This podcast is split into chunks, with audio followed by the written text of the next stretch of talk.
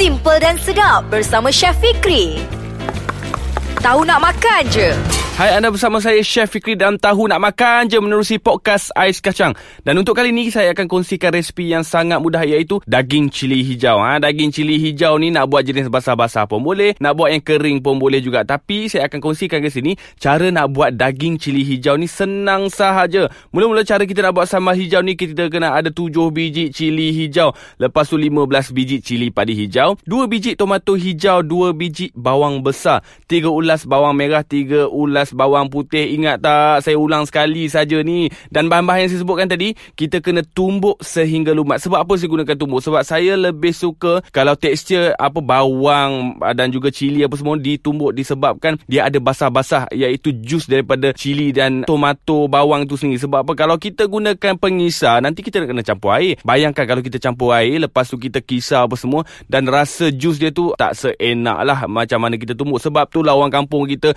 tok nenek kita dulu dulu mak-mak kita semua dia tumbuk benda tu. Ha. sebab itulah makanan sedap sekarang ni. Semua nak kisah nak cepat je. Kalau nak cepat ah ha, kenalah makan ais kacang. Tapi untuk podcast ais kacang kali ni kita bukan nak makan ais kacang. Kita nak kongsikan sambal hijau. Okey bahan-bahan yang saya sebutkan tadi kita kena tumbuk sehingga lumat. Lepas tu kita campurkan dengan garam dan juga sedikit gula. Cara dia senang saja. Dah ada semua bahan-bahan sambal hijau apa semua letak tepi dahulu dah tumbuk tu. Dan untuk daging pula saya lebih suka untuk gunakan daging batang pinang. Sebab apa? Daging batang pinang ni dia punya tekstur dia kalau kita masak dia cepat masak. Dia tak perlu masak lama pun. Kalau kita gunakan di bahagian uh, secondary maksudnya di bahagian yang kedua macam di peha ataupun uh, bahu uh, daging tu yang itu kita kena masak lama. Sebab tu banyak orang buat kari gunakan apa bahagian peha dan juga bahagian bahu macam tu. Dan untuk daging batang pinang ni atau nama orang putih dia kita panggil tenderloin. Okey tenderloin ni ataupun batang pinang ni saya gunakan lebih kurang dalam uh, 500 gram ataupun 1 kilogram. Dan apa kita nak buat? Kita kena hiris nipis dahulu. Boleh juga kalau dalam seketul tu kita nak marinate ataupun kita nak perap dulu. Tapi saya suka hiris nipis. Lepas tu saya ada bahan perapannya. Saya suka perap menggunakan sedikit minyak zaitun. Lepas tu dicampur dengan serbuk ketumbar. Lepas tu madu sedikit saja. Satu sudu besar saja. Lepas tu satu sudu teh serbuk jintan manis dan juga jintan putih. Uh, dan juga serbuk kunyit. Kunyit ni kalau kita masak dengan daging memang sedap. Sebab itulah kalau kita pergi apa pergi kat kedai makan apa semua kedai Thai apa semua kita selalu order kan. Kita selalu pesan daging uh, masak kunyit apa. Sebab kunyit tu sendiri dengan daging memang orang cakap apa gabungan yang paling sesuai sekali. Dan juga saya ada halia muda yang telah dikisar. Okey bahan-bahan ni kita perap bersama dengan daging batang pinang. Nak perap dengan daging batang pinang ni kena gunakan sedikit minyak zaitun. Sebab apa? Kalau minyak biasa tu kita perap kalau kita letak dalam peti sejuk nanti dia cepat beku. Sebab kalau kita nak perap kita gunakan minyak zaitun zaitun ha, itu satu tips lah untuk anda semua. Dan lagi satu untuk tips uh, nak pilih daging alang-alang kita dah cerita pasal daging ni kan. Nak pilih daging ni kenalah pilih yang sesuai. Janganlah main pergi beli daging je lepas tu yang itulah kau buat kari yang itulah kau buat apa cili hijau yang itulah kau buat bakar. Sebab itulah dia susah sangat kalau kita nak makan yang ada liat lah apa semua. Dan salah satu lagi kalau kita nak dah tak ada daging sangat kau dah ambil daging peha apa semua kan. Kita ambil daging tu kita rebus dulu. Lepas tu kita masukkan apa? Kita masukkan betik muda muda kita rebus sekali ataupun kita perap dengan betik muda supaya dia akan uh, pecahkan orang cakap apa fiber-fiber dia serat-serat dalam daging tu menjadikan daging itu lembut. Okey, sambal hijau dah ada, daging yang telah diperap pun dah ada. Okey, sekarang apa tunggu lagi? Jomlah kita masak. Cara nak masak senang je. Buka api, lepas tu api sederhana, ah, api sederhana saja gunakan periuk ataupun kuali, tak kisah mana satu pun boleh. Letakkan sedikit minyak, lepas tu kita kena tumis sambal hijau terlebih dahulu. Okey, sambal sambal hijau ni memang sedap sebab apa? Dia ada tomato dalam ni. Kalau nak tambah air asam jawa pun boleh, tak ada masalah. Eh saya tak habis cakap lagi dah ada dah pendengar kat situ dah bagi tips. Okey, boleh juga air asam jawa pun boleh juga nak bubuh asam keping bagi masam pun boleh juga. Tak kisah mana-mana pun boleh. Hijau tak ada, bubuh lah merah. Saya kongsi warna hijau. Kalau nak bubuh warna merah letak je. Okey, dan sekarang ni kita dah tumis sambal hijau ni apa semua.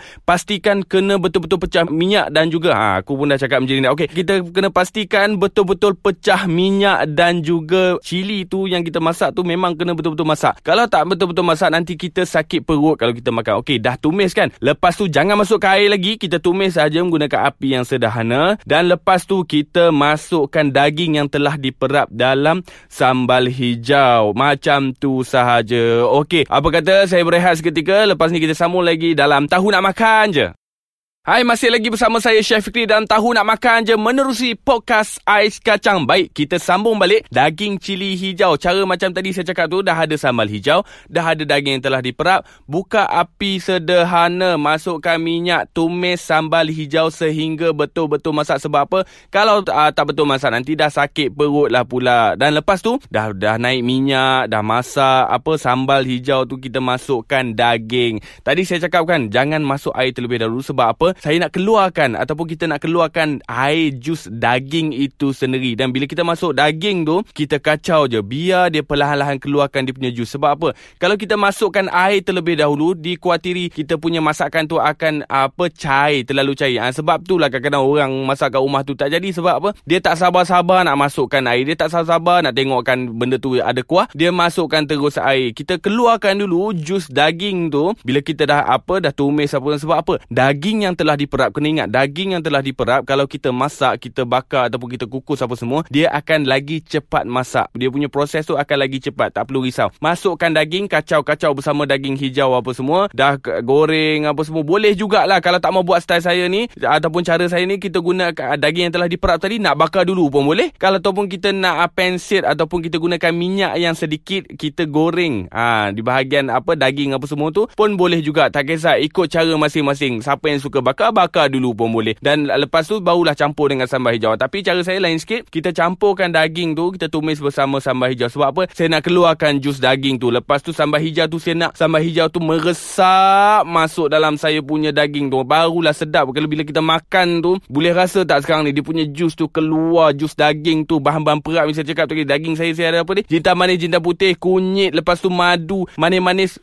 tambah pula dengan pedas-pedas sambal hijau. Oh, memang sedap. Dan lepas tu kalau kita nak bagi kita punya daging ni lagi cepat masak ataupun cepat empuk kita boleh ketuk dulu daging tu. Boleh juga tak ada masalah. Dan lepas kita dah tumis perlahan-lahan gunakan api yang perlahan tetapi kalau kita tengok kita punya masakan tu ada sedikit uh, kurang air barulah campurkan dengan air sedikit air masak tu kan. Dan kita tumis betul-betul. Dan kena ingat kena tutup. Apa-apa kalau kita nak masak lauk apa semua sebab apa kita kena tutup? Sebab kita nak pastikan dia punya apa nutrien ataupun dia punya zat zat tu tidak terkeluar dengan wap-wap yang ada dalam tu. Dan bila kita tutup, dia akan masuk balik dalam kita punya masakan dan membuatkan masakan kita ni lagi harum. Dia punya aromanya lagi sedap. Tak kering sangat. Dan yang kita tak masukkan air terlalu banyak sebab apa? Kita nak adakan proses kondensasi. Ha, dah macam hujan dah. Betul tak? Kalau kita tutup kita punya kuali ataupun periuk dan wap-wap tu dia akan jatuh balik dalam masakan kita. Ha, itulah buat kita punya apa? Ha, daging cili hijau ni sedap. Dan lepas tu, apa tunggu lagi? Lagi perasakan dengan sedikit garam dan juga gula. Itu sahaja. Tapi kalau kita nak tambah yang lain-lain pun boleh juga. Kalau kita suka macam daun ketumbar nak tambah pun boleh juga.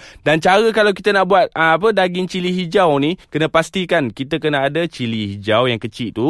Lepas tu kita kena ada cili hijau yang besar macam saya cakap tadi daun ketumbar tu adalah sebagai apa option ataupun kita punya pilihan lah kalau kita nak letak bagi dia rasa apa lemak-lemak sikit. Nak letak santan pun boleh juga. Eh ada apa orang masak sambal letak santan? Barulah sedap sikit. Dia ada rasa lemak-lemak. Lepas tu kita boleh letak garam dan juga gula secukup rasa Baik, bila kita dah kacau apa semua, kita kena pastikan kita gaul dengan sebati kita punya daging cili hijau. Perlahan-lahan apa semua.